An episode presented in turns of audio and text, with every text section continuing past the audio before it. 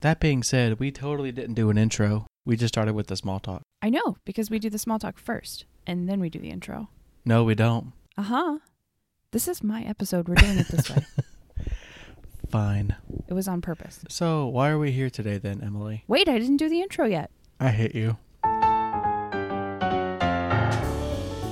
Hello and welcome to It's the Greatest Show, Man, the podcast where we talk about your favorite musicals and why they're great and why they suck. I'm your host, Emily Chavone, and with me, as always, is my co host, Brantley Wheeler. How are you doing today, Brantley? Oh, you know, I've had. It's been a day. I'll just say it's been a day. And I don't think I'm always like the sourpuss in this relationship, but I think I am today. And I'll just deal with it. Your face, you just look so sour. I'm so sorry. It'll be great. We're going to talk about company. yeah, I guess. Yay! We can talk about company. So, the last time we talked about my least favorite musical in the entire world. Mm-hmm. And today, we're not talking about my most favorite musical, but we are talking about Sondheim. And he's my most favorite composer, and the reason I have a degree in musical theater. And I'm very excited about it. Right. Can I uh, talk a little bit about like my history with Sondheim? I would love for you to. because I know you're like you're like the biggest Sondheim fan that I know. And for me, I will say I was not I mean, I've always been a fan of musical theater, but I was never really into Sondheim. The first Sondheim show I ever saw or listened to was Sweeney Todd. And I like Sweeney Todd. And then the second one would have been Into the Woods. And I remember thinking, oh, I like this. And then the second act happened, and I was like, I don't think I like this as much. So Aw. that was that. And I had heard a bunch of other Sondheim songs, like Finishing the Hat and some other ones like that. And I decided, I don't particularly like this. I think it's fine. It's just not really for me. And I literally just watched your heart break in front of my eyes. Stab me in the heart. So, my first experience with Sondheim, I think I was probably 15 or 16. I was in high school, and uh, one of my theater friends said, You've never seen Into the Woods? And I said, No. And she lent me a copy of the Broadway Pro Shoot, and I watched it, and I was like, Oh, I don't just love musical theater. I want to do this forever. Just absolutely fell in love with it. And then we got to Act Two, and my mind exploded, and I loved it even more. And even shows like Company, which historically I haven't gotten it really because what 18 or 19 year old really gets company. Right. But now on the verge of 30, I feel like I'm starting to understand it. And I just, I mean, you know this. When I found out Sondheim died, I literally sat on my couch for an hour and cried Yeah. it was devastating to me and Yeah. I still cry a little thinking about it. But I just think we were very lucky to live at the same time as the definitive greatest musical theater composer lyricist of all time. And I will not argue that point. So let's talk about Company. Okay, let's talk about company. Music and lyrics by Stephen Sondheim, book by George Furth. Notable productions. 1970 was the original Broadway production. This was a record setting production. It was nominated for 14 Tony Awards. Hmm. Then it transferred to the West End. Then there was a revival in 1995 on Broadway, and then another revival in 2006. And then in 2011, there was a New York Philharmonic stage concert. And then in 2018, there was a West End revival that recently transferred to Broadway in 2021. That's the last Sondheim show that he got to see on Broadway before he died.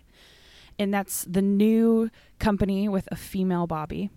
Per Sondheim, Company is the first concept musical. Mhm. And I would like to read you Sondheim's description of the plot of this musical from Finishing the Hat.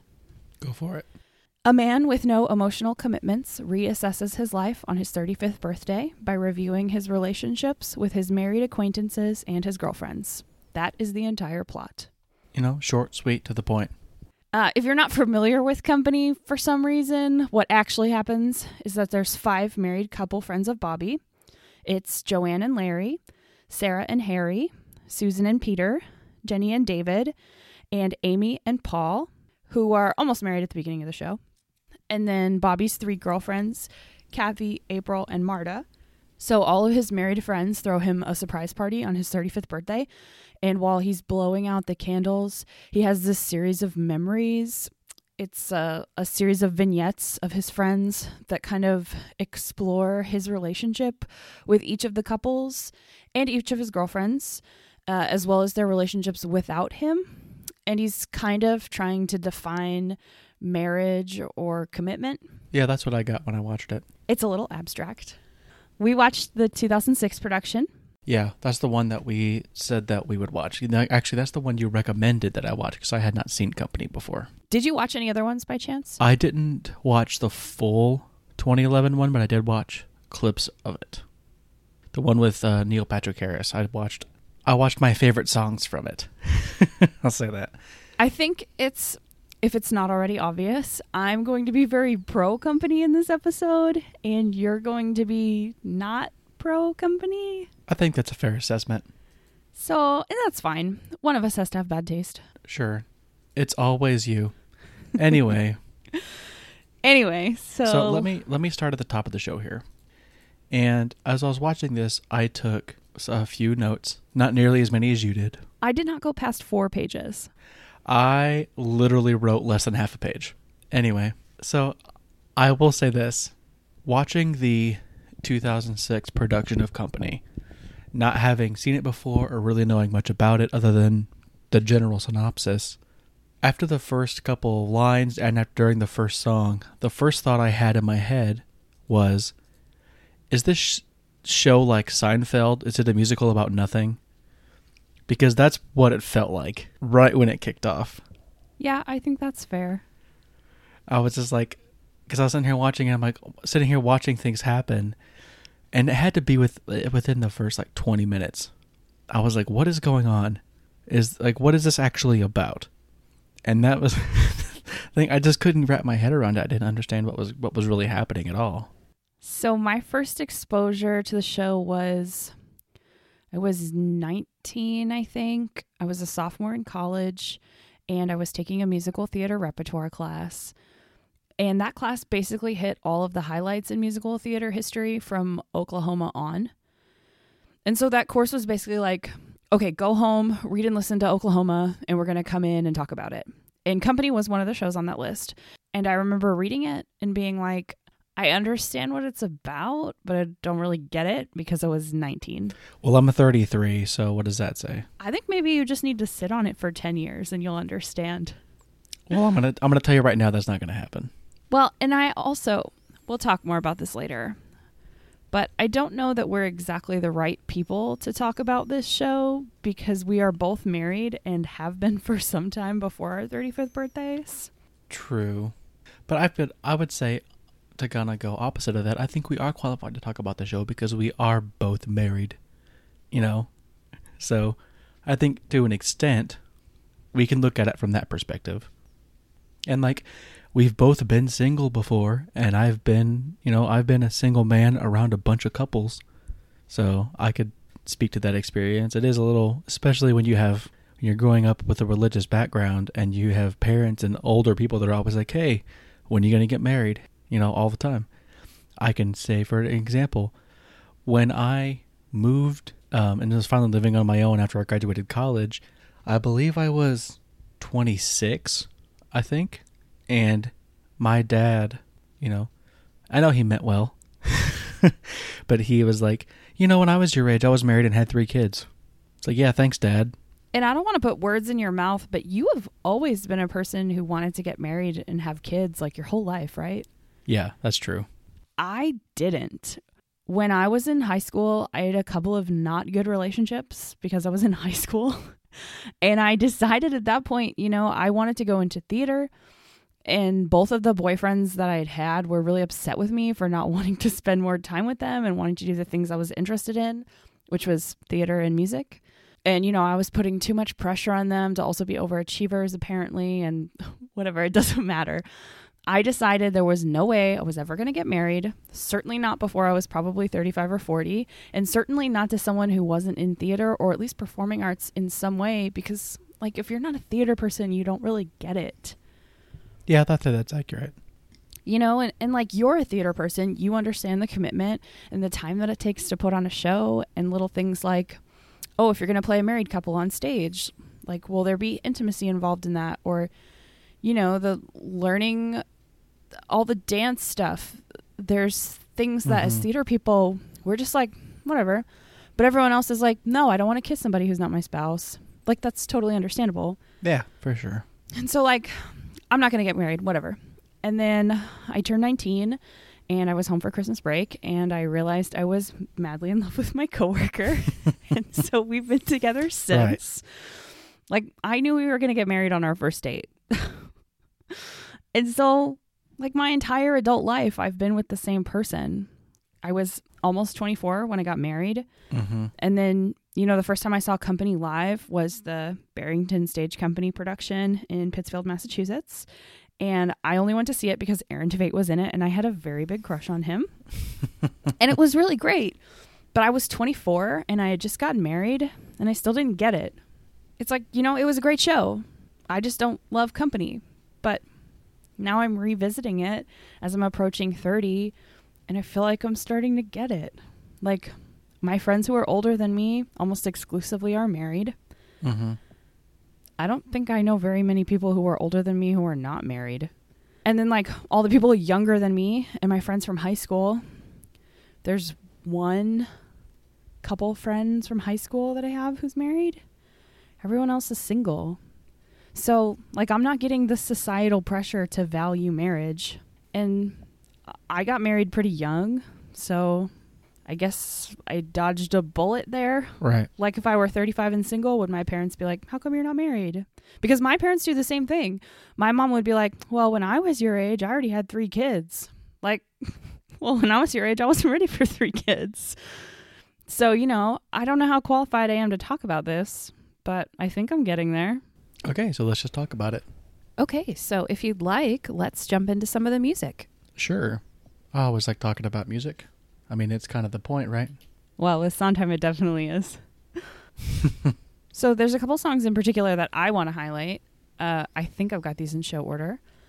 The first one is "You Could Drive a Person Crazy." I just think it's so irresistibly cute, Mm-hmm. And it's a little sentimental for us because we did it in our production of All Together Now at our school. But I also think this song kind of signals the end of the era of Sondheim imitating other styles. So Company, you know, Company's not his first musical. His first solo venture was A Funny Thing Happened on the Way to the Forum. Mm-hmm. And that does not sound like a Sondheim to me at all. Right. And then after that was Anyone Can Whistle. And I believe Do I Hear a Waltz was in there with Richard Rodgers. But then this is the first show. Uh, and this is something Sondheim said was this was the first show that was just him. It wasn't him trying to imitate somebody else or trying to live up to musical theater expectations. This was his show and it was his voice. And you can hear that Andrews Sisters kind of sound from You Could Drive a Person Crazy, but I think that's really kind of the end.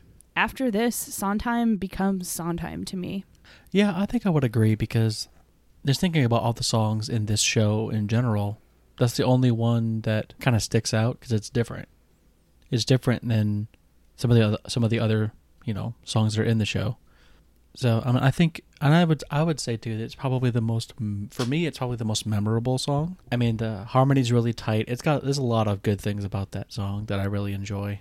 It's pretty great. Do we want to talk about the different iterations of it? Oh, sure, like the male versus female versions? Sure. Yeah, that's what I'm talking about. Sure. Okay, so um, Yeah. of the different versions of that particular song Okay. I've heard, I heard the the 1995 version, the 06 version, and the 2011 version, and also the the 2021 version, the all male version. And it's interesting to me to kind of see. It's kind of like how there's if, a song is covered a lot, like say you know like Hallelujah by Leonard Cohen is like the most covered song of all time, and you can hear like so many so many different versions of Hallelujah.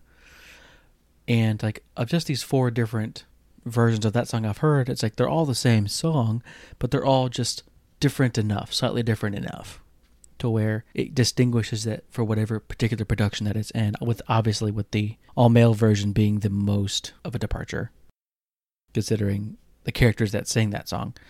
Um, uh, I think the one I've heard I think is my favorite's probably the 2011 version because I know in 06, you know, the concept of that particular production was all of the actors on stage also played instruments, which I honestly wasn't that big of a fan of because I didn't understand why.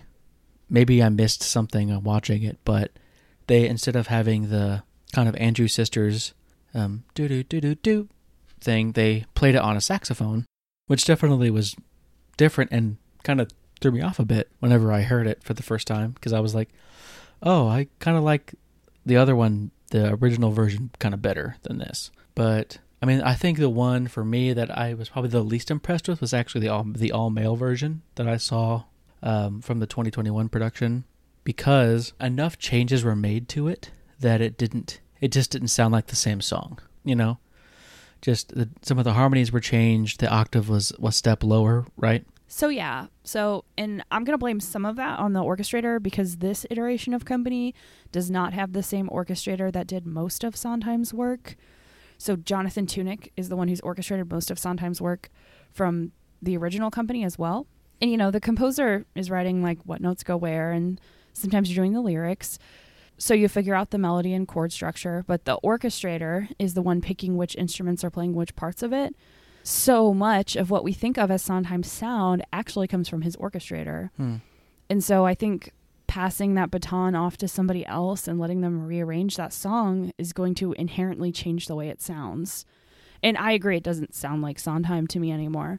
And I think the work that he's done is great, but I don't like it for a Sondheim show. sure yeah and i could i can i think i could probably get behind that there but i mean i will say like i mean i sent this to you and i think i've i mean i showed it to you before the broadway backwards version ethan slater gavin lee and wesley taylor. They kept the same essentially the same orchestration that's always been there and i thought it sounded uh, superior to the one that we got in 2021 personally.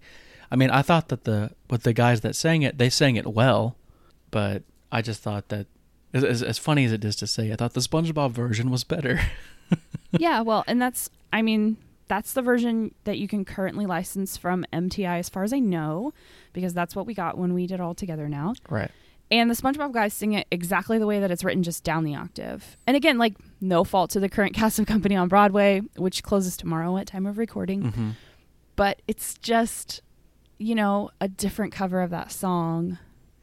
And we both happen to like the original better, which is fine. But I do love that song. yeah It has a special place in my heart now, especially because we had our students who did it, and I think they did a great job. yeah i think so too yeah Yeah. it wasn't the first time I, I mean i think it actually might have been the first time i heard that song was was them i like you introduced you introduced it to me and then Shelby oh I, wanna- I really want to do this song and you picked it and then i heard the i think it was the 2011 version and then you then they sang it in the show and i was like yeah this song's great i like it a lot i thought it was a good choice Our performers did a great job. Okay, the next song. So there's, I mean, almost every song in the show is incredible. Objectively, the musical theater writing is just impeccable. but there are a lot of songs. I don't feel like I have anything to say that somebody else hasn't already said. So we're just going to skip to some of your favorites, maybe. Sorry, not sorry. okay The next song I specifically want to talk about is Another Hundred People. Okay, this song only sort of fits the rest of the theme of the show, but dang, it's a great song. can you elaborate on that It's more of a response to someone is waiting and how hard it is to make an emotional connection with strangers when everyone has so many other concerns. right New York City is almost a character in this show where everyone's focused on school or career or bettering themselves more than they're worried about interpersonal relationships. Mhm. And especially in the context of this show, this song is interwoven between scenes with Bobby and his girlfriends. So I think it kind of does fit in with the rest of the theme, but it's kind of more commentary on what is happening in the moment and how hard it is to not only find a relationship, but then maintain it when you've got so many other things and other priorities. Mm-hmm. Sure. Yeah, and I guess yeah, that would kind of sets it apart a little bit from the context of the rest of the show. This is another reason that I'm a little sad that they gender bent the show. I mean, it's awesome that there's an opportunity for Bobby to be female now, but I love that song, and it makes me sad that it's like, oh well, now it's a man's song. I can't sing it in that key. I don't have anything written down, but I do remember thinking, like, understanding. I mean, I understood what the song was about, and kind of like, oh yeah, I, I think I've been there before, where it's like sometimes life is moving so fast and there's like you don't get the chance to really make c- connections with people. Yeah. And I felt that way before, you know. I mean, I think in college more specifically Yeah. because like when I came back, I was in college and then I left and then came back to the same college like 5 years later. So everybody that I had known when I was there was gone and my girlfriend had broken up with me right before I got there. So I didn't know anybody. And so it was just like kind of like being thrown in the deep end of the pool. It was like, okay, here you go. You know, figure out your own your own social circle on your own. And I think I wound up okay. You know, I think I I don't know if I necessarily strode out of the water with confidence, but you know, I got out fine. but I mean, that that's kind of the impression that I got from that song. You know, I don't like I said, I don't think it's anything necessarily new to say, but I mean, when I heard it, I was like, oh, you know, I un- I understand like what this is, what like what they mean, what it's what it's like for the like, to have this kind of experience. And I think that's something that Sondheim is so good at is writing about a moment that is so specific that it suddenly becomes universal. Sure. And so you're writing about that topic without ever actually talking about that topic. You know, it's like that idea of like you don't say the words I love you in a love song and then it's it's more impactful. Right. And so it's the same thing. Like there's no point in another 100 people where she mentions being lonely or trying to make a connection. You know, another 100 people just got off of the train. Mm-hmm. So, you know, we're talking about it without saying it, which I think is so great. Right. Okay, let's talk about my favorite song in the show. Okay. My favorite song, which was not in the original production, but has been in since the 1995 revival, and I just can't imagine the show without it, is Marry Me a Little, which is the end of Act One. I could talk about this, just this song, for an hour. We could do an entire episode just on this song. Well, well, let's not. Let's just condense that down if we could. okay, well, I'll just do a separate episode by myself talking about it. Make it a Patreon exclusive or something. I only talked about Marry Me a Little for one hour. what I think is really great about this song is that it's a great mirror for being alive, which is the Act Two finale. Mm-hmm. And so they're kind of approaching the same idea with different lenses. And I think that idea is that marriage is a construct that forces you to give up yourself in exchange for companionship. Okay. So I think Marry Me a Little at the end of Act One, this is Bobby's compromise. And for context, right before this, we've had uh, Not Getting Married Today, which is also an amazing song. But again, I don't have anything to say that someone else hasn't already said. So please reference other musical theater experts. Not Getting Married Today is incredible. But after Not Getting Married Today, Bobby proposes to Amy. You know, she calls up this wedding with Paul, and then he says, Amy, marry me instead. We're just alike. And I think this thought process after this, where he goes to marry me a little, is kind of like a monologue. Marry me a little is his compromise. So don't marry me completely. Just go through the motions, file the paperwork. But let's only put the good parts of marriage into our relationship, if that makes sense. Oh yeah, that makes sense. So, like, I'm going to pull the lyrics. I'm going to go right to the second verse. Marry me a little, do it with a will, make a few demands I'm able to fulfill. Want me more than others, not exclusively. That's the way it ought to be. hmm. Yeah. You could be my best friend. I can be your right arm. We'll go through a fight or two. No harm, no harm. We'll look not too deep. We'll go not too far. We won't have to give up a thing. We'll stay who we are. Mm-hmm. So, like, all the good parts, because I mean, and I have more notes on Mhm. this later, but this idea that you have to make sacrifices in order to maintain a relationship with someone when you commit to another person. Mm-hmm. But I think at this point in the show, Bobby's not ready to lose any of himself for someone else. So, you know, marry me a little, like give me all the good parts, all the convenient parts of marriage, and we'll forget about the rest. Hmm. There's something else, uh, almost at the end of the song. Oh, how gently we'll talk. Oh, how softly we'll tread. All the stings, the ugly things we'll keep unsaid. And then later, you promise whatever you like, I'll never collect. I don't know. This song just gets me so much. I personally think it's a better song than Being Alive, but Being Alive is carrying the emotional weight that you need for the end of the show. I just think it's a perfect Act One finale. And this is the first song in the Sondheim canon that sounds like Sondheim to me, both music and lyrically. I mean, I think lyrically he's always sounded like Sondheim, but musically, when I hear the piano go in the song, I just know in my heart of hearts that's Sondheim. Sure. I mean, I think under the right circumstances, like you could consider it among his greatest songs, like finishing the hat and some other things that he's done. You know, because like thinking about Oh, it I now, right? Well, thinking about it now, like after hearing "Marry Me a Little," I'm like, yeah, they actually kind of have similar vibes too. Finishing the hat and "Marry Me a Little" have very similar, Yeah. have that kind of Sondheim vibe, I guess. Sond vibe. Yeah, I guess it's that idea of dancing around, like being super specific on a topic, but dancing Mhm. around that idea and not saying it explicitly, but also being super specific. It's Mhm. just, we don't write like that anymore. Yeah. It's kind of I mean, it's kind of like that that saying it's like, well, tell me without telling me, Yeah. right? Say say it without saying it.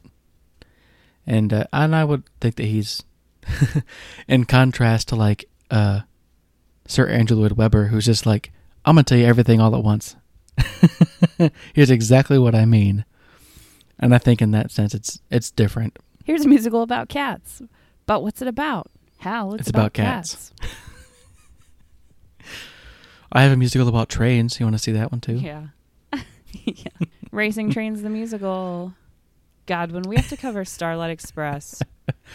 It's like it's like, hey, the these these these seats over here are cheaper. That's the crash zone. You may or may not get smashed by an actor. This is a happy place. You leave he who shan't be named out of it.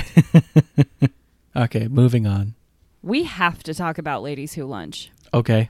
So, I mean, everyone and their mom knows the song, the big 11 o'clock number for Joanne, which I'm sure was the big 11 o'clock number for Joanne because Elaine Stritch was the original Joanne. Mm-hmm. And then, you know, Patti LuPone is kind of the definitive Joanne at this point. Right. She's played it for a long time. She was the 2011 Joanne and then 2018 and now 2021. Mm-hmm. So, uh, Patti LuPone in the 2022 PBS documentary about this current Broadway production says uh, that when you're playing Joanne in this number, you step out of the play and comment on it. And she very specifically said that she doesn't like doing that. She likes being a part of the play.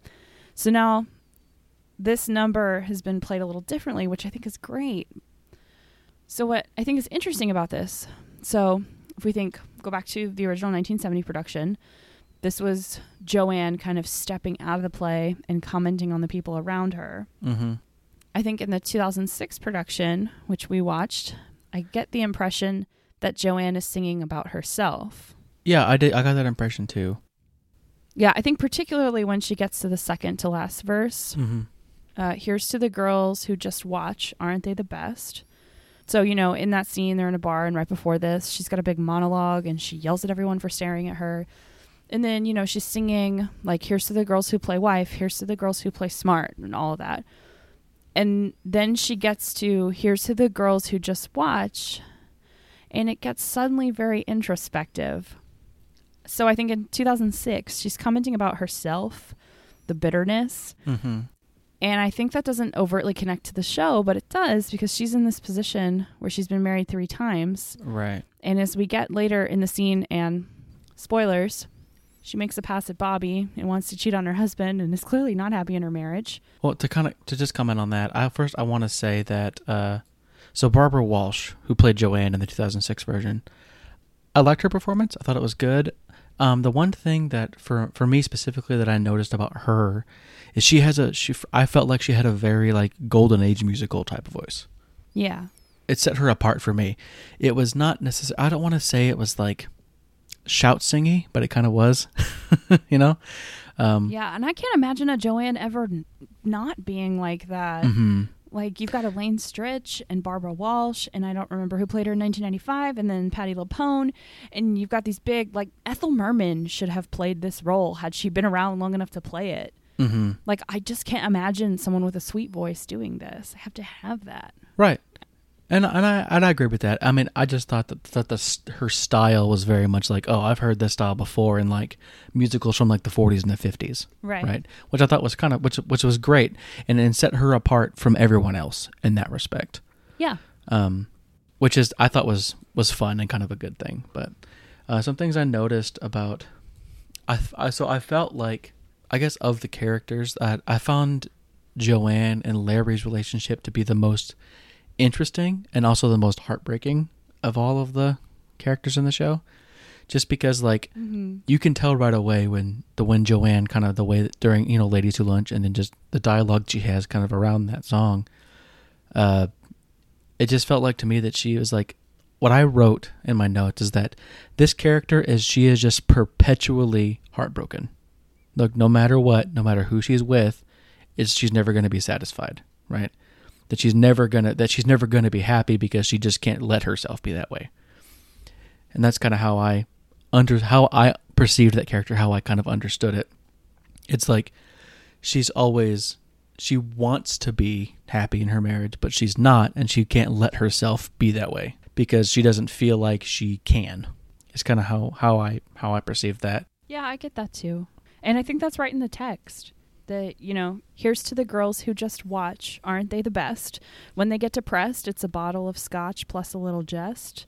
Another chance to disapprove, another brilliant zinger, another reason not to move, another vodka stinger.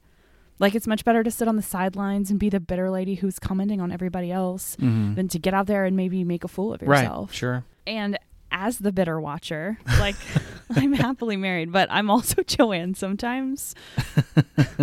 really, because I haven't noticed. Anyway, Something I also noticed about like you know her relationship with Larry is that I felt like you can really tell that Larry like Larry's little ex- dialogue exchange he has with with Bobby, you can tell that Larry really does love and care about Joanne. right. and like just the way that the way that he talks about her, right?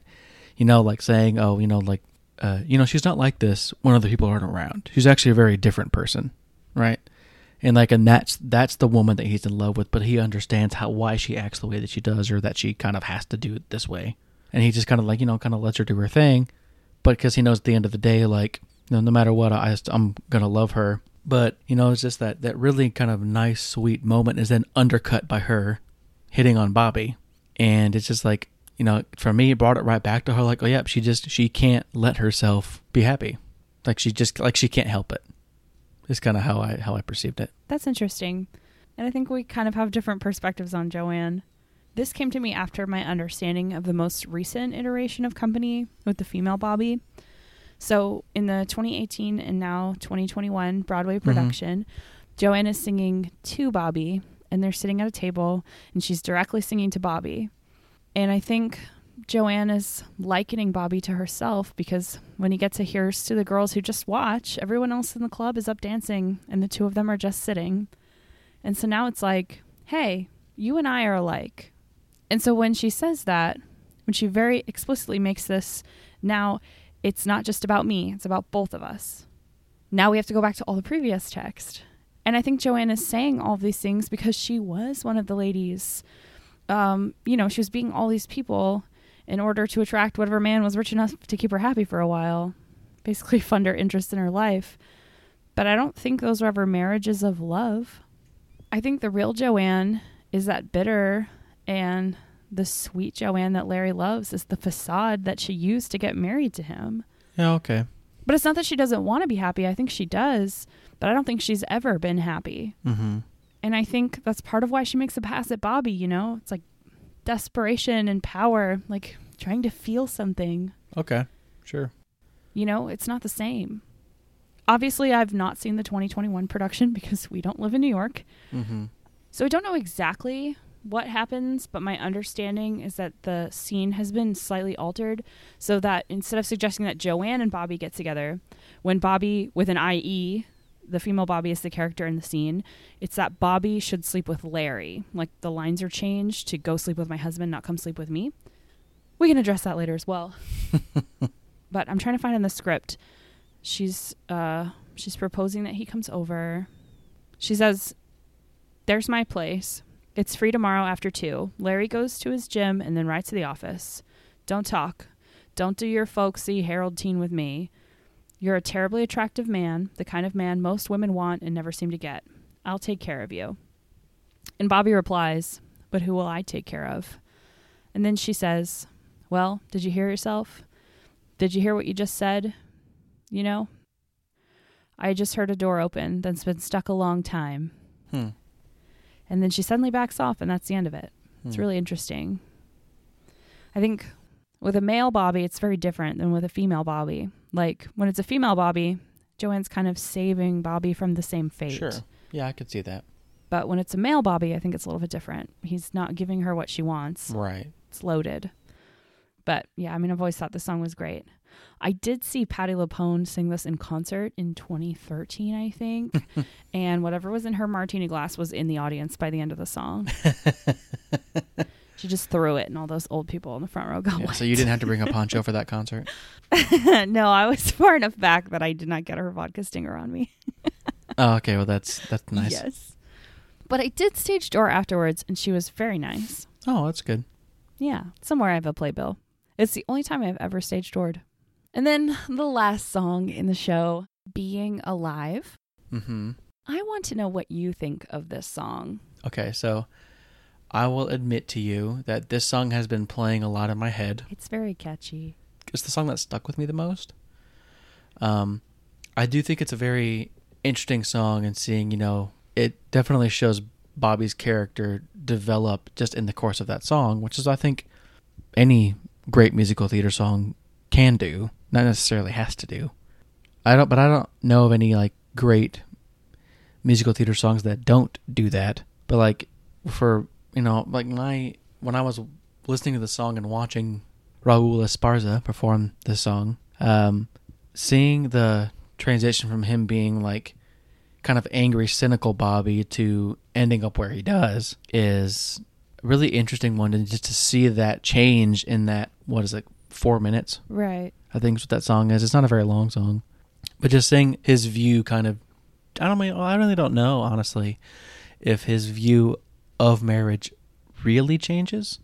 I mean, I think he kind of more, how can I put this? He more kind of, I think, has a l- little better grasp of like what he wants, but I don't know if it's any different than what he really wanted before, or if it's just kind of opened his eyes more to like what he wh- like. I don't know. I can't really tell for me if it's a song about him thinking about his experience that he had with Joanne and all and the experiences he's had with all those other married friends and then him not necessarily like romanticizing marriage or the idea that the idea of marriage I guess but him kind of realizing that you know these things that he at the beginning of the song he lists about you know the the worst things about marriage you know like like holding you too close and hurting you too deep and sitting in your chair you know ruining sleep all that you know these are like negative things you know that that are about marriage and then as the song goes on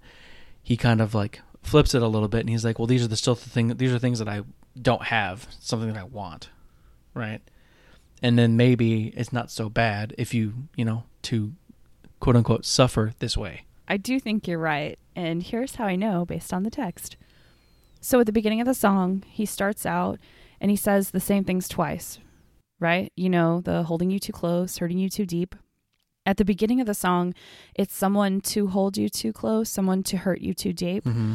But by the end of the song, it's somebody hold me too close, somebody hurt me too deep.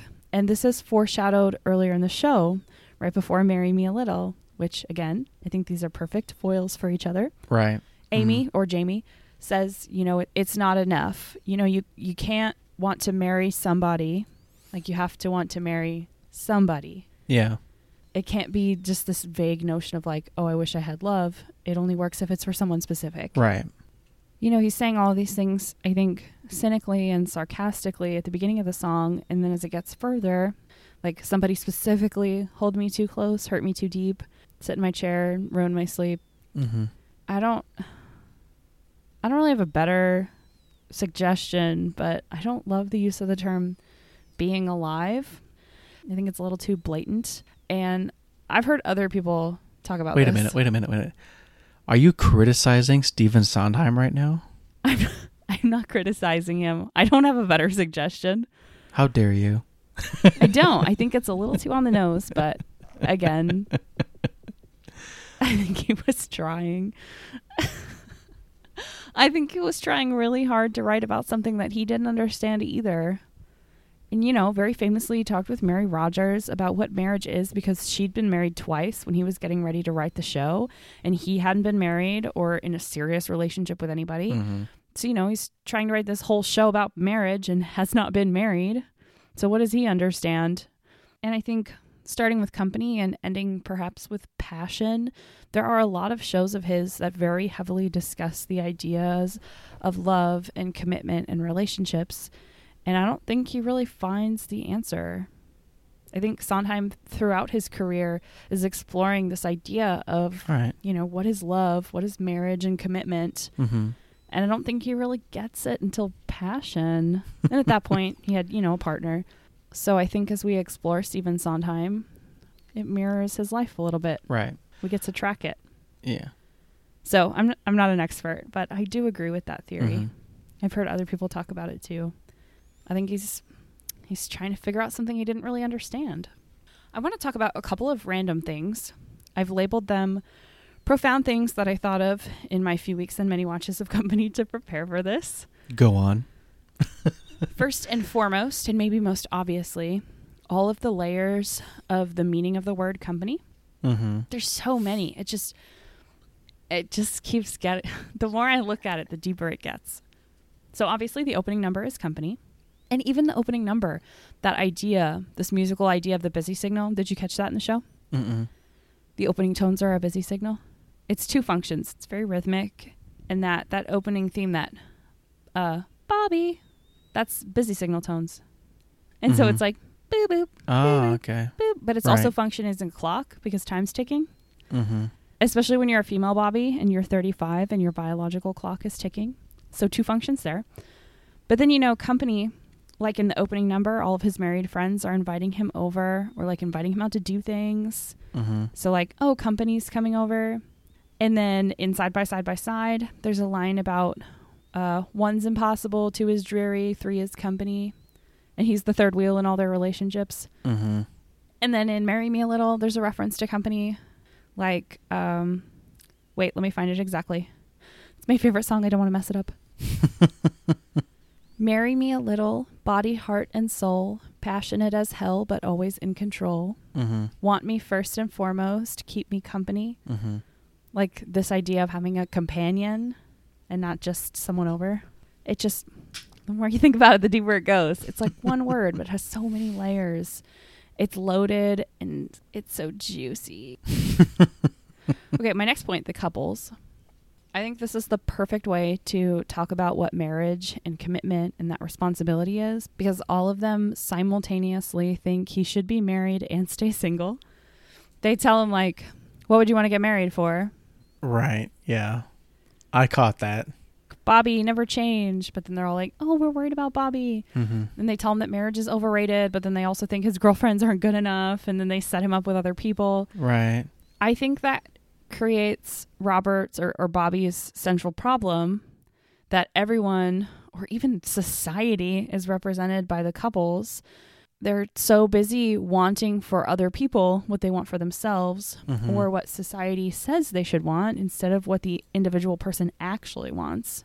I like I actually have I have a note about this too. I remember so it was um in the scene where uh the the kind of like longer scene with Bobby and April. Um, I know exactly what you're talking about. yeah. and then like the different fe- uh, you know female and the and the female you know couple of the of the couples in the group. I don't my brain is just like trying me to get spit out words and they're not coming out right. But the I'll just say the wives in the couple groups are also there commenting on her, right? Are commenting on April like, well, they think they're not good enough for Bobby, even though they all kind of like. I feel I kind of got the impression they kind of envy her because she's with Bobby, and so with that in mind, I remember just like sitting here watching this and listening to them talk, and I was like, man, these people are rude as hell. Up here, just like making all these comments. and like I I literally wrote like April seems like a genuinely sweet girl, kind of you know kind of ditzy, but not not stupid or dumb. I just like you know she's you know just kind of a little bit of an airhead, but she's she seems like a genuinely kind of sweet person. And then these other women are over here just being real judgmental and rude, and I was like, man, shut up. I just kept thinking that the whole time they were talking. I'm like, I don't like you. Shut your mouth. That's not nice. And again, I don't want to speak for you, but I think we had similar college experiences in the culture of our colleges, Mm-hmm. being Christian universities in the South. Mm-hmm. Like, I would say at least 75% of the girls who went to my college just went to college for that MRS degree.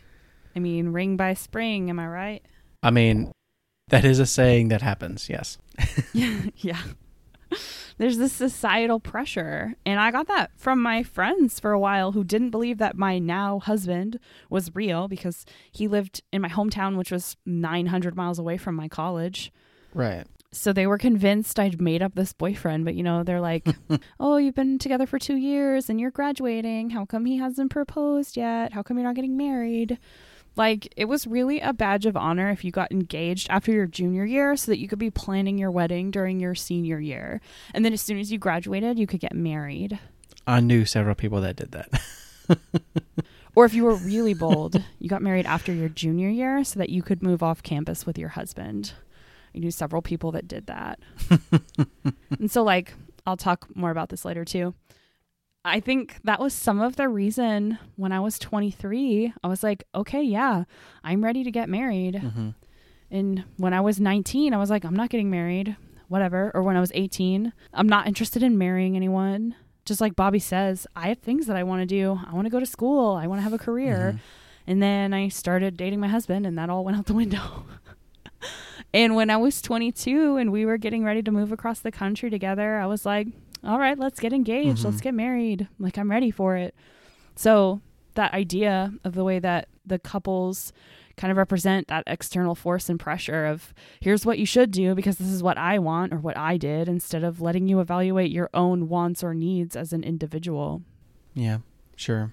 Speaking of these couples, I have to say, like, and like you, I v- like physically reacted to this when I, you know, found out. Like, I'm sitting here watching, and like, you know, they what what, the, what are the two characters? There's Sarah and Peter. Are their na- is what their names? Uh, no, Susan and Peter. Susan and Peter. Okay, so because Sarah, yeah, Sarah is married to somebody else, right? There's too many damn people in the show. anyway, with Susan and Peter, you know, it, sh- it shows Bobby meeting with like meeting them at their house, having dinner, and all that kind of stuff. And he you know he kind of made this joke, is like, oh, you know, if you guys get a divorce, like. Uh, let me be the first one to know. And like, okay, well, you're the first one to know. And then you just tell them they're getting divorced, just right there. And then like later on, he sees them in the show, and he's having dinner with them again, you know, at a, at a different point in time because it's established this is a later point in time because Bobby's there with Marta and like obviously like Peter and Susan are still there and he's like, oh, so you guys didn't get a divorce? She goes, oh no no we did, and then he, but he kind of he kind of asks questions like, but you're still living together? She's like, yeah, and I'm like, "Wh- why? why are you still living in the same house when you're divorced? I, it just didn't make sense to me. I mean, like, and I, and I guess, I mean, I know couples. I, I have had relationships where we were better friends than we were, you know, in a relationship. But I didn't want to live with this person, and so I just was like, I think Peter makes the comment of like, "Oh yeah, I decided to stay like for the kids," and I'm like, I mean, I kind of get that, but at the same time, I'm like, why are you still here? It's really awkward, and it made me uncomfortable. I loved I loved that. I am so glad we watched this together so I could see that reaction in real time because it was incredible. That's the idea of like if you got divorced, you wouldn't want to live with your spouse anymore. You would live somewhere else, but like it works for them, so who are we to judge? I mean, I guess, but I'm still I like, can't, I, I can't really imagine getting divorced, but like I feel an obligation to my husband. I'm sure you feel an obligation to your wife and your kids. Like yeah, your obligation to take care of them. That's your role. yeah. And so if you, I don't know, would you? I guess, I guess if most people get divorced, I don't know. It just, they're like not happy anymore. But if you're still amicable, like I don't know. I- If two consenting adults want to live together and they're happy, let them do it. I mean, I guess I just was just, I just it, it hurt my head, and I couldn't, I couldn't wrap my brain around it, and I just was like, I don't know what's happening right now. I'm very confused. I think you're making some good points, but at the same time, I'm like, why? I don't understand. Because it was 1970 and Susan was a sweet southern lady who couldn't get a job and was depending on him. And honestly, I think it's Peter's sexuality is why they get divorced. Right. But they stay together for the kids, I guess. They s- stay together. Yeah. I mean, he continues to support the family. He just wants Yeah, to sleep with well. men. I mean, okay, well, I guess you don't really have to get divorced to do that.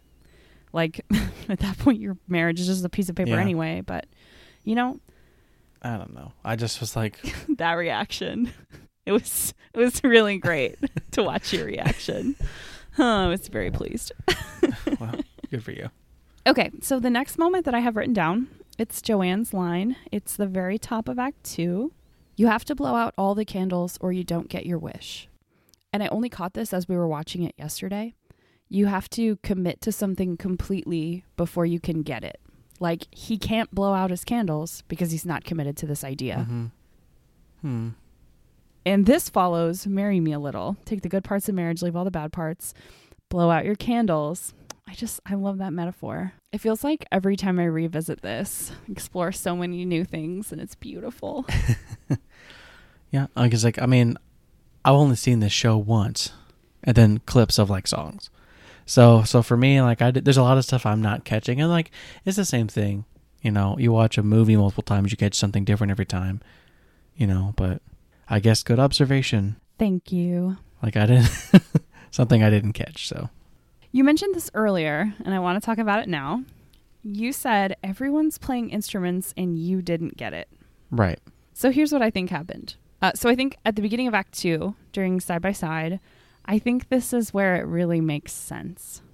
Mm-hmm. So everyone's playing an instrument except for Bobby because everyone's in a relationship except for Bobby. And at the end of every little musical phrase, someone plays a little lick on their instrument, and then at the end of the next phrase, their partner echoes that little lick back on their instrument. Hmm. And Bobby doesn't get to do that because Bobby doesn't have anybody. And then he pulls out a kazoo, which is just the perfect instrument. and then they totally reject him. And you can see that I just think he played this so perfectly as far as his reaction to that rejection you see on his face.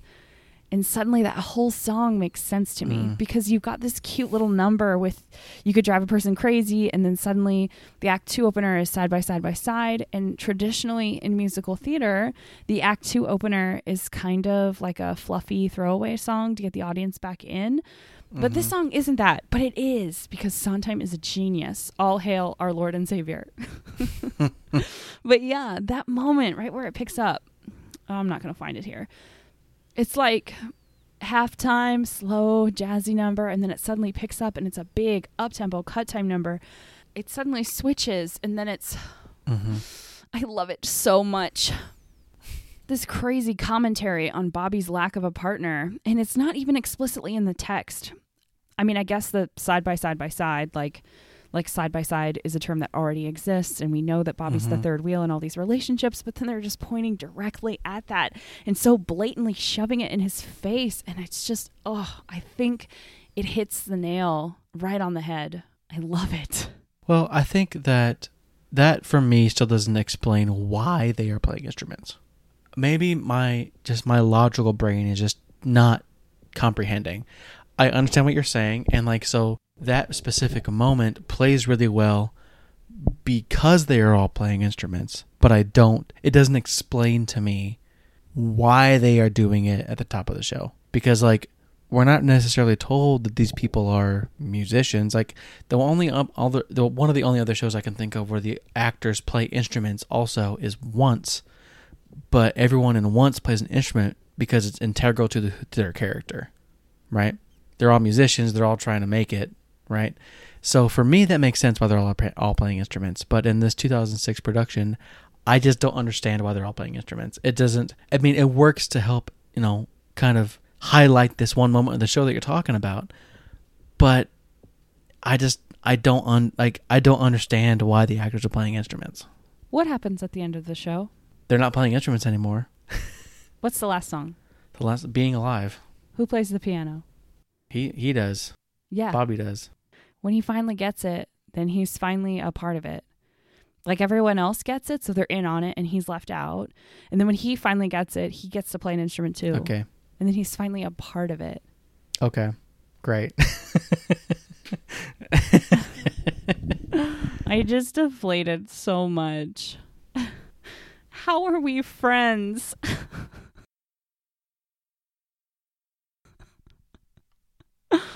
and that's what I'm saying. That's my last note is when he finally sits at the piano, he finally fits in and understands. okay. Well, I'm sure that's very deep for you. It didn't really register with me. I I'm so surprised that the show doesn't resonate more with you, knowing that you, for your whole life, always wanted to be married and have children, and this doesn't Mhm. resonate with you more. I figured for sure this show would resonate more with you than with me. Maybe bec- maybe you're playing a little bit because you hate Sondheim and I love Sondheim, and that's our rapport. I never said I hated Sondheim. By all logic, you should like this show, and I'm not surprised that you don't, but it hurts. Well, How are you not just like not at all? oh man. I listen, I listened to Being Alive, and I could relate to it. I could, I felt like you know I felt this way before. I kind of get that.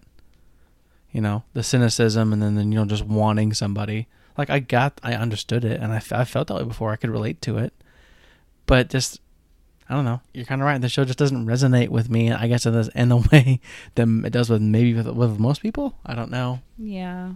I think we just need 10 years and a couple of months and you'll come around. Okay, if you say so. I do briefly want to touch on this idea, um, this LGBTQ question of is Bobby a thinly veiled metaphor for Sondheim's homosexuality? Mm-hmm. Because it's gotten brought up a few times, and I think now with the gender swap production of Company, this question's kind of at the surface again. Um, I don't think Bobby's gay. I think there's a lot of evidence that Bobby is not gay. Uh, I don't think it matters. I think Bobby could be gay, Sure. but it doesn't really change the central theme of the show. right. So, Sondheim and George Furth, who wrote the book, have very explicitly said for a very long time that Bobby is not gay. And then, even with the gender swap production, they're very careful to not make Bobby gay. They could have easily just left the girlfriends or one of the girlfriends. Mm-hmm. Um, they could have left the scene after Ladies Who Lunch with Joanne and just let Joanne hit on female Bobby, and they didn't mm-hmm. there was there was also a 2013 attempt to make Bobby gay that was going to be a company um, a production of company where Bobby was very explicitly gay and Sondheim abandoned it because he called it forced.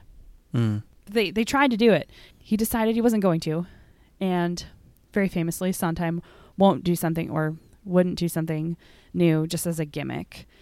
It had to stand up uh, against the text. I think pretty obviously, if any character is gay, it's Peter. I mean, you could play him straight if you want to, Right. and you could lean into the idea that Bobby is gay. But I do think it works better as Peter being gay and making a pass at Bobby, and Bobby blowing it off as a joke. Mm-hmm. I think this show is more about fitting, not fitting into that standard of being like a heterosexual, monogamous, white picket fence, two and a half kids, societal expectations in general, regardless of who you Mhm. love. It's not about what gender you're attracted to. It's about how come you haven't picked one person to settle down with. It, I think it's you know it's an abstract concept musical. If you make it too specific, it loses its power. Right. So I think leaving it vague, and I think in this situation, making Bobby a straight man in general is probably the best way to approach this idea because, unfortunately, I think old white patrons of Broadway, who are the people primarily buying tickets and people primarily funding these types of shows, if Mhm. you make Bobby gay, then people will write it off as, oh, that's his problem. He's gay. That's why he doesn't fit in. You know, with the, the new production of Company and the gender swap, we do have Jamie and Paul as a gay couple. But I think that it starts to touch on the idea of like, oh, it's not about heterosexuality or homosexuality. This is just about monogamy. Sure. Yeah, I can see that. Yeah. I thought you were going to say more on that. No, I really don't have anything else to say. Okay, so then we've approached the final question for me, which is Okay. What is this show really about? And my answer is I'll answer the question with a question. Are the sacrifices you make when you commit to another person worthwhile? Hmm. Well, that's a lot deeper than I was going to go with that. I've been sitting on this show for a while. right. Here are my thoughts on it. I think this idea of committing to one person is really loaded. For example, I've been with my husband for 10 years. We've been married for five years. My husband does not fulfill every emotional need in my life, and I don't try to use him for that. Mm-hmm. When when we were first dating, even though we were long distance for a lot of that because I was in college, I used to be a lot clingier. You clingy? Wow. Surprising, right? Uh, I used to ditch my friends. Sorry, college friends.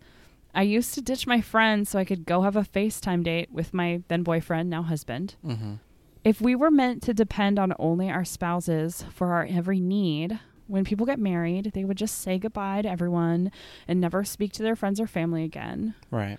And of course, that sounds ridiculous.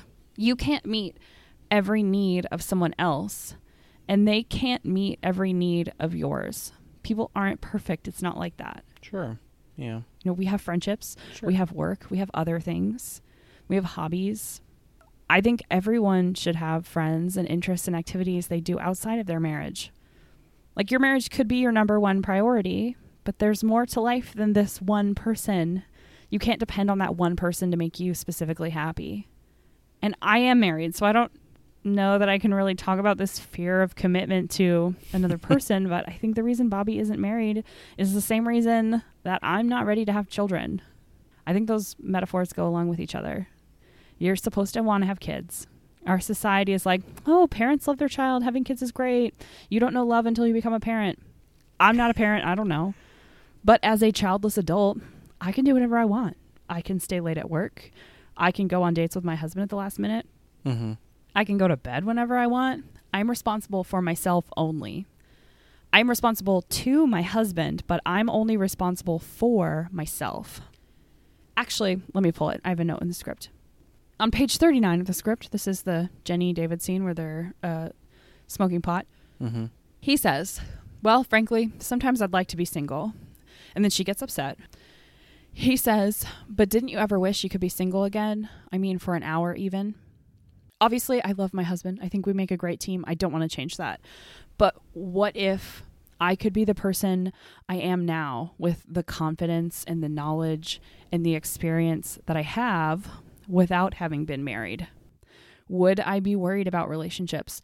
Would I be more buried in my work than I think I already am? would I have a different career path? What would my life be? What I thought my life would be would be buried in work and having a different career path than I do. Mm-hmm. I've been with my husband almost my entire adult life. I don't know any better, and I'm fine with that. But what did I miss out on being an adult and being single? And there is something about the freedom of not having to consider other people when you're making a decision. And that's big or small. When I'm thinking about what I'm going to cook for dinner, I always ask my husband, What do you want for dinner? And that's a tiny thing. But then I think about the decisions that I've made with and for my husband, or like if we want to call them sacrifices to kind of fit in with this thesis. I graduated college early because I was tired of dating him long distance and I wanted to be done. Mm-hmm. And I was unhappy at school because I wanted to be with him. So I graduated college a year early and I worked my butt off to do that. And then I moved across the country to be with him.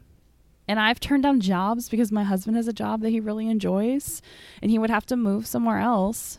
And then there are things that I've been able to do with my life because of my husband, uh, like of decisions that we made for me.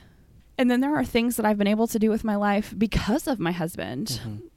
Decisions that we made for me, like getting married. I think I was more the catalyst for that than he was.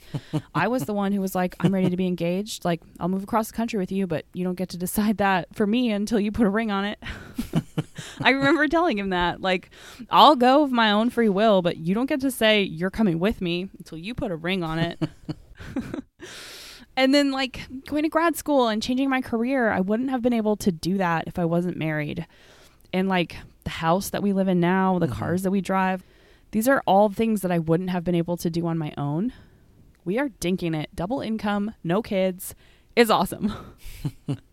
so I think about all of those things. Like, my life is totally different than it could have been if I hadn't started dating my husband when I turned 19. I would probably still live in the area where I went to college, or maybe I would have moved to New York to pursue theater more seriously. But I decided I didn't want that because of him. And I think about all of the additional considerations and decisions and sacrifices I'll have to make if or when we have kids. And right now, I care too much about the other parts of my life to want to do that. I really like my job. I like that I can stay at school until eight o'clock at night and there's no one depending on me. Like, I like that. You know, I'm not ready for school to start again, but I'm like, I'm excited to go back. I like doing theater stuff. I like my relationship with my husband, that it's just the two of us. And, you know, on our day off, we can like go run errands and we can go out to eat and, you know, we can watch a movie. We can do all these things and we don't have to worry about other tiny humans depending on us. And I'm just not ready to give up all of those things for a child. And I think Bobby's kind of going through that same thing. Like, he's not ready to give up all these parts of himself to be married to someone. So, all of that to say, I think I get what Bobby's talking about. I mean, it's a little bit of a different circumstance. Sure. But Sure. I mean, honestly, you just struck me to like, hey, just do an entire like basically just rewrite company, but like Bobby's married and doesn't have kids, and all, all of his other married Right. friends have kids, and they talk about like just having kids and what that's like, right? I mean, and that's kind of the you know similar to the thing you, you and me because yeah. I mean, you technically have been married longer than I have, but we have two kids. You have zero kids, you know, and it is different. And I obviously I love my kids more than absolutely anything, right? Right. But I mean, it it it is nice when we have those times where the grandparents will take them or in-laws will take them or you know whatever, and it's just the two of us, and we get to just do whatever we want to do. yeah. I mean, and that is it's really nice to have those moments because you kind of you know, I think by not having kids, you're kind of spoiled by that because like oh, I can do whatever I want. You know, it doesn't have to do with anything like that. But when you do have when you do have kids and then they go somewhere else, you have these moments where you're like, oh, this is like, it's a nice reprieve. But even then, you still kind of miss them, right? Because my older son, you know, he he goes and sees his dad. He goes and sees his dad every other weekend, and when he's gone, I, I miss him. You know, I wish he was here. You know, just it's just it's just one of those things, I guess. well, and that's exactly right. It's just like the song's called what is it? Uh, it's sorry grateful where you know he's like you're always sorry you're always grateful like marriage is great but there's also a lot of bad parts but there's also a lot of good parts and it's like this but it's also like this i think parents are the same way with their kids like i love my kid more than anything in the world but it's also four o'clock and i have to go home now like i can't stay and work on this thing we are recording at 1.10 a.m because you have children and you have to take care of them.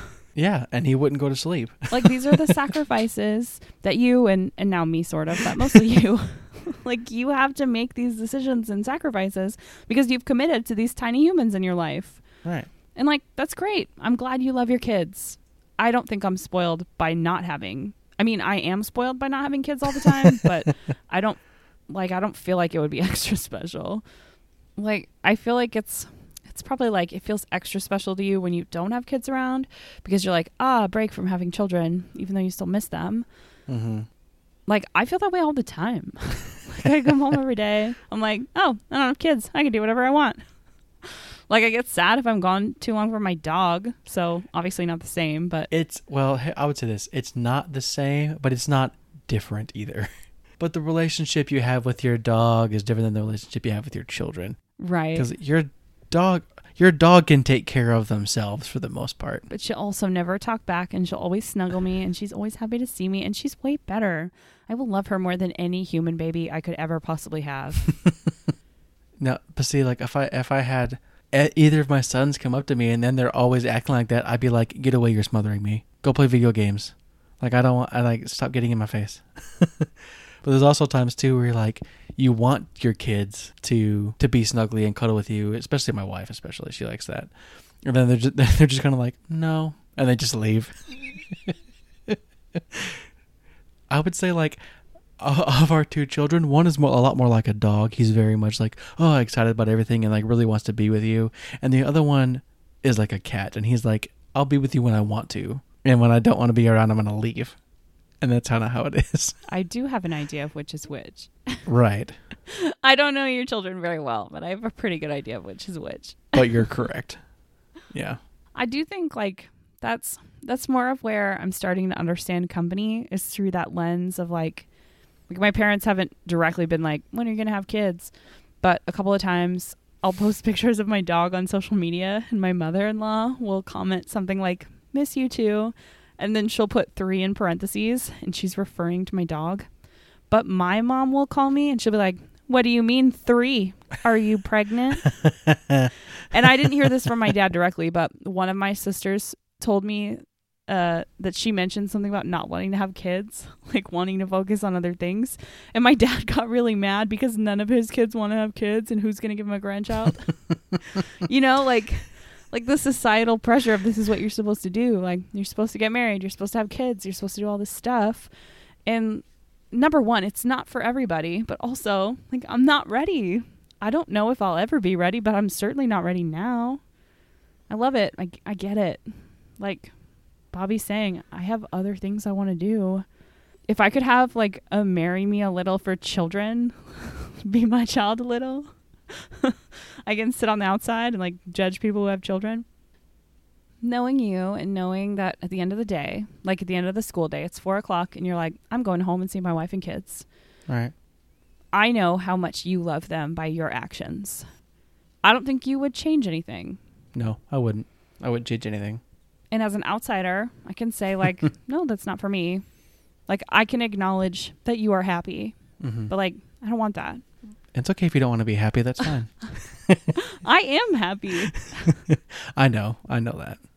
But I, I mean, I think I would agree too that, yeah, that I'm not gonna. You know what? You said it better, so I'm gonna leave it, leave it, leave it with you. I think that's the point. Like you're like what you've chosen, what you've committed to is your wife and children. That's your number one priority. Mm-hmm. But if I decide to have kids, like then I have to commit to that. Right. I'm not ready to do that. Right. And that's fine. It would be both selfless on one hand, but like totally selfish because I don't want that. Right. I want to be selfish for myself. Like I'm only responsible for myself. I'm responsible to my husband, but right now I'm only responsible for myself. And I think that's Right. that's what company is. Yeah. Yeah. And we have reached the end of my notes. All right. Well, good talk. we didn't hit every. We didn't hit. We didn't hit everything in my notes, but that's actually okay. So can we make dreamcasting a permanent segment? Yeah. Sure. So who do you want to play? Who do I? I want to play everyone in the show. No. Uh, so Dreamcasting this show. Let's see. See, Bob is turning thirty-five. I don't know if I necessarily have anyone in particularly in mind. You know. I mean, if I am I I'm I'm dreamcasting this seriously, or am I dreamcasting this like sarcastically? Oh, you can do either. Both actually. I would love to hear both. Okay, so You're going to cast Ben Platt as Bobby. Ben Platt is your ultimate leading man. Ben Platt is everybody in the show. Are you kidding me? That's the that's what I, I want. I want the one man company that's just Ben Platt.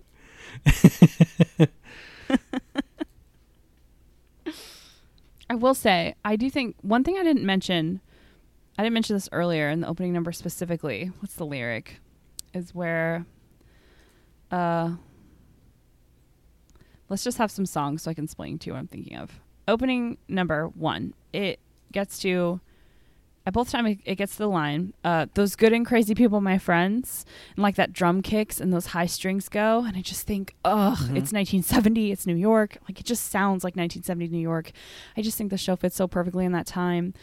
And knowing the standards and expectations and like traditional casting for leading men of 1970, like that's what I'm looking for. It's like that classic musical theater baritone, manly man sound, and not what we currently have on Broadway, which is very pop mm-hmm. and high tenor. Which is just which is totally my niche. Uh, Aaron Tveit. he's my Broadway boyfriend. I saw him play Bobby. He was fine. I don't think he's like I don't think his voice is right for Bobby. And then Raul Esparza can act the hell out of that role. He did a great Mhm. job, but I don't particularly love his voice for that role. But I can't think of anyone on Broadway right now who would be perfect. I'm sure there's someone I'm not thinking of. I mean, I'm racking my brain, and I'm like, I don't I don't know. I I don't know of anyone offhand. Because like even the classic leading man right now is Hugh Jackman as Harold Hill, and Hugh Jackman's all wrong for that role. Mm-hmm. Yeah, like like Robert Preston, if he could sing, would have been perfect. Yeah. If he could sing and were younger when Company existed. I just I love Dean Jones. Yeah. Right. I do personally feel like too that company could lend itself to a lot of stunt casting, you know?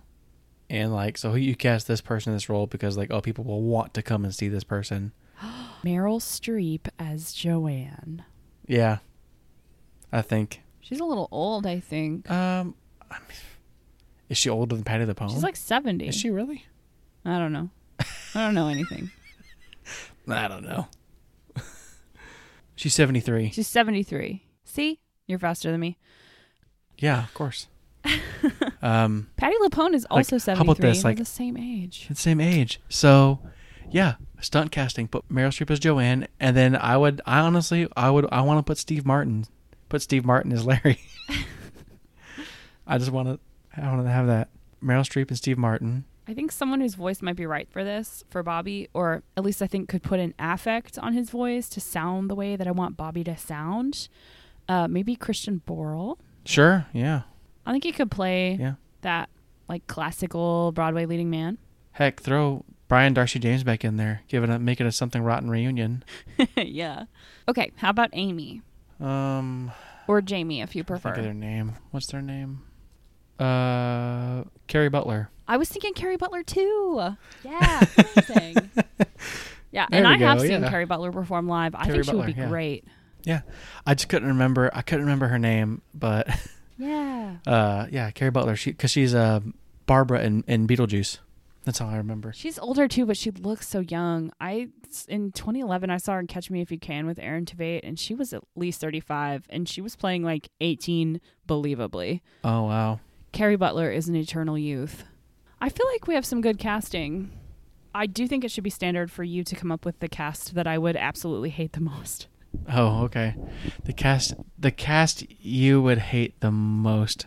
Uh, well, Ben Platt as Bobby. um, I mean, look at the list here.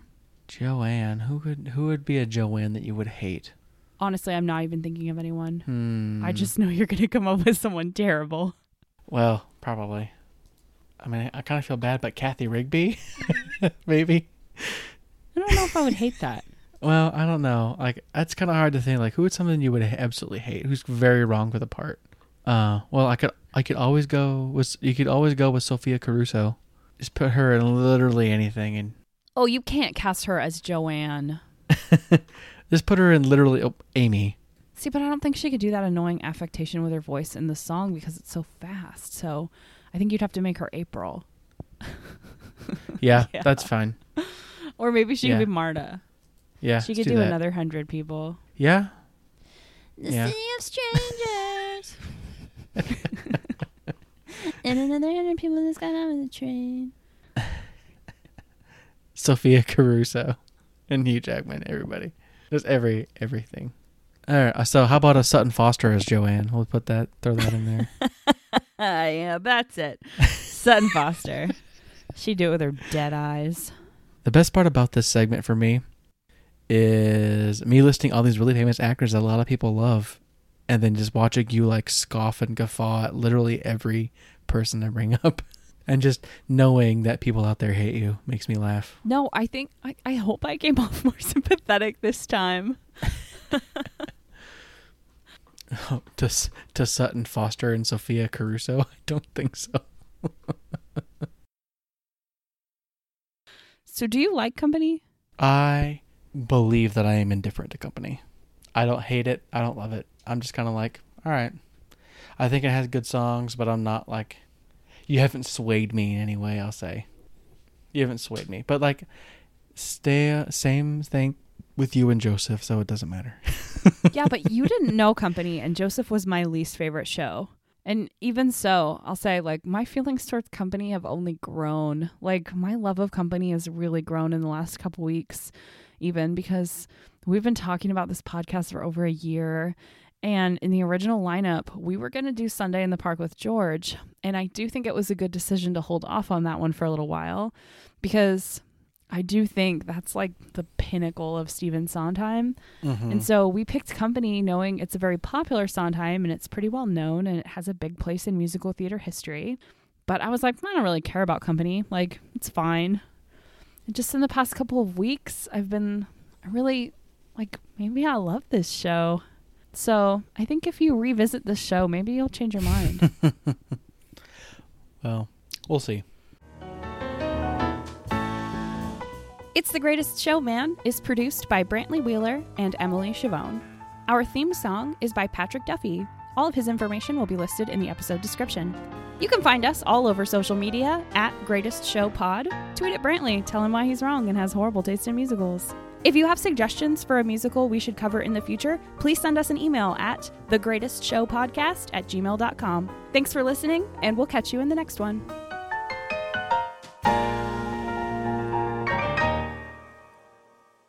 I'm sorry about when you said what is love. The only thing that popped into my head was "Baby, don't hurt me," and I couldn't, I couldn't, I couldn't unhear it, and I'm sorry.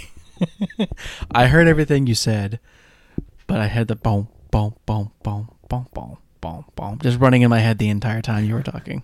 If that's not our friendship, I don't know what is.